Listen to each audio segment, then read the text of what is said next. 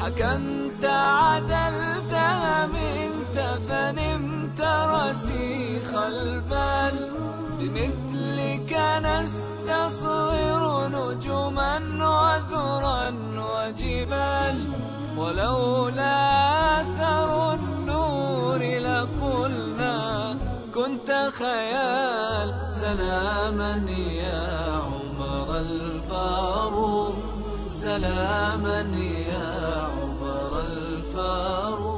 بسم الله الرحمن الرحيم أيها الإخوة والأخوات السلام عليكم ورحمة الله وبركاته. أهلا وسهلا بكم من جديد في حلقة من برنامجكم قصة الفاروق. قصة عجيبة حصلت في زمن الفاروق عمر. تدل على أن هذا الرجل يمتلك قلبا فيه من الرقة فيه من الحنان فيه من الرحمة. ربما لا تجد عند الكثيرين من الأمراء والزعماء في الأزمنة كلها. عمر في زمنه جاءت أسرة وسكنت المدينة من كنانة أمية الكناني وهو سيد من سادات قومه. له ابن بار به وبزوجته الكبيران بالسن يسمى كلاب. ما عندهما إلا هذا الولد. فاستقرا في المدينة. وكان كلاب شابا عابدا صالحا. وجد طلحة والزبير يوما فسألهما عن أحب الأعمال إلى الله بعد الإيمان فقال له الجهاد في سبيل الله.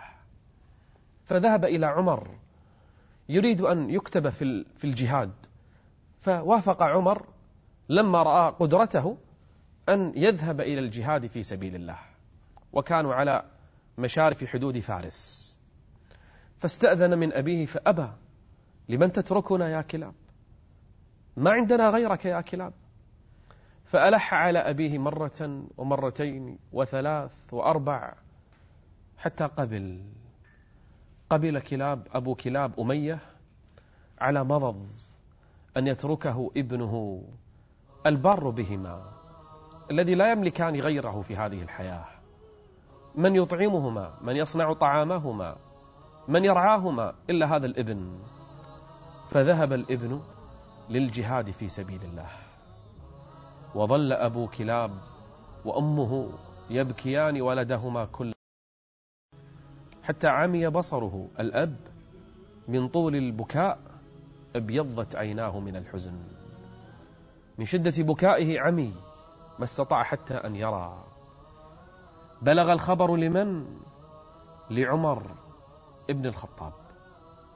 ما الذي بلغ عمر؟ وماذا صنع الفاروق مع ولد ووالديه في ذلك الزمان سلاما يا عمر الفاروق سلاما يا عمر الفاروق بلغ عمر أن أبا كلاب كان أبو كلاب كان يتكلم بشعر يتذكر ابنه. كان أحيانا يجلس تحت ظل شجرة يسمع الحمامة مع مع فريخاتها يسمع صوتها فيتذكر ابنه ويجلس وهو يبكي. وكان يقول لمن شيخان قد نشدا كلابا كتاب الله لو قبل الكتابا. أناديه فيعرض في إبا فلا وأبي كلاب ما أصابا. تركت أباك مرعشة يداه وأمك لا تسيغ لها شرابا. يسمع صوت الحمام ويتذكر ولده ويبكي. إذا هتفت حمامة بطن وج على بيضاتها ذكرا كلابا. تركت أباك مرعشة يداه وأمك لا تسيغ لها شرابا. تنفض مهده شفقا عليه وتجنبه أباعرها الصعابا. فإنك وابتغاء الأجر بعدي كباغي الماء يتبع السرابا. فإنك وابتغاء الأجر بعدي كباغي الماء يتبع السرابا حتى قيل له اذهب لأمير المؤمنين وأخبره.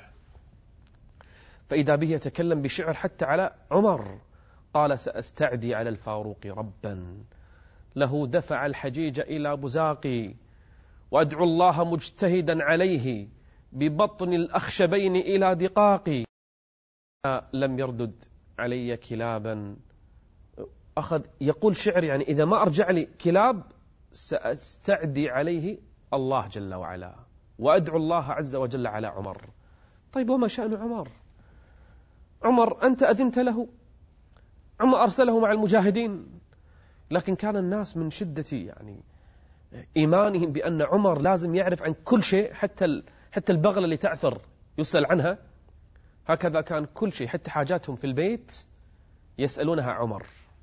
أنت المسؤول يا عمر. تتولى إمرة المؤمنين تتكفل بكل شيء. نعم. عمر جاءه الخبر. سأل قالوا له هذا ابن كلاب ابن أمية اسمه كلاب مكتتب في سرية كذا وكذا. فأرسل عمر رسولا أن ارجع بكلاب. اذهب إلى الجيش. واتني بابنهم بابنهما. فذهب الرسول وبعد أيام رجع. قال أول ما تأتي بكلاب أدخله علي. لا يأتي إلى أحد غيري. أول ما رجع كلاب أدخل على من؟ على أمير المؤمنين عمر. فقال له الآن الولد خايف. الشاب يعني ليش يعني من الغزو؟ أنا شو مسوي؟ دخل على أمير المؤمنين. فسأله عمر قال له يا كلاب كيف أنت ووالديك? قال لا آل يعني ما أعجز عن برهما. قال ما تصنع لهما قول لي شو تسوي لهم. فأخذ يخبر عمر ماذا يفعل لهما كل يوم؟ كيف يستيقظ في صباحه؟ كيف يوقظهما؟ كيف يغسل ضرع ضرع الشاة قبل أن يحلبه؟ ثم يحلب ثم يملأ الإناء. فيأتي إلى والديه فلا يشرب قبلهما أحد فيسقي أمه وأباه ويجلس في رعايتهما طوال اليوم والليلة ويسليهما ويجلس عندهما. هذا فعلك يا كلاب؟ قال نعم. قال طيب إذا رأيت أباك لا تتكلم وإذا أمرتك فاذهب واحلب الشاة كما تفعل كل يوم واسق والدك. قال بأس. فنادى عمر أباه في مجلسه والد كلاب الأعمى الشايب جالس مع الناس والناس جالسين وابنه بعيد. حين ما يدري الشايب أن ولده رجع. سأل عمر أبا كلاب قال نعم يا أمير المؤمنين. قال ما تشتهي من دنياك. قال لا شيء شبي من الدنيا أنا خلاص. قال بل تشتهي. قال لا شيء يا أمير المؤمنين. قال قل تشتهي شيئا.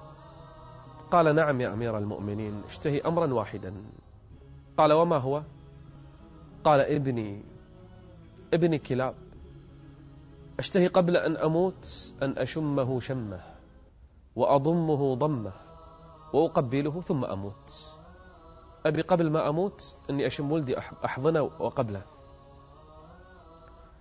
قال عمر فأشار إلى ابنه كلاب أشار إليه أن احلب. فذهب وغسل الضرع حلب اللبن وجاء ما تكلم. فقال عمر لوالد كلاب اشرب يا أمية يا أبا كلاب اشرب. فأخذ اللبن وأخذ يشرب فتوقف. قال ما لك يا أبا كلاب؟ قال يا أمير المؤمنين لولا أن تظنوا بي الجنون لقلت إني أشم رائحة ابني. الله أكبر. شم رائحة ابنة في اللبن شوف. يعرف أن هذا اللبن مو أي واحد اللي حلبه. هذا الفعل ما يفعله إلا كلاب. قال هذا ابنك كلاب هو الذي يسقيك يا أبا كلاب. أين ابني؟ فانكب الابن على أبيه.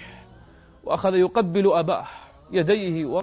ويقبل رأسه والأب يبكي وهو يقبل ابنه. بكى عمر وبكى كل من في المجلس.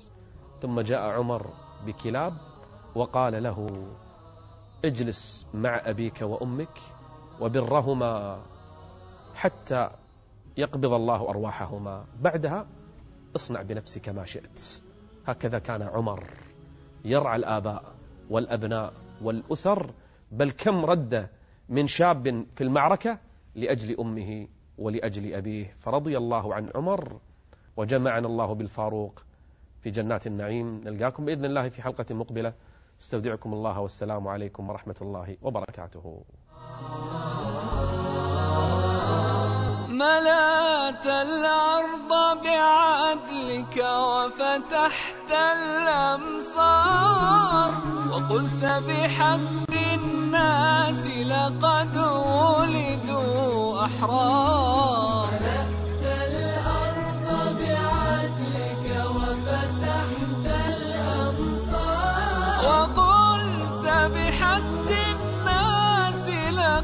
ولدوا أحرار.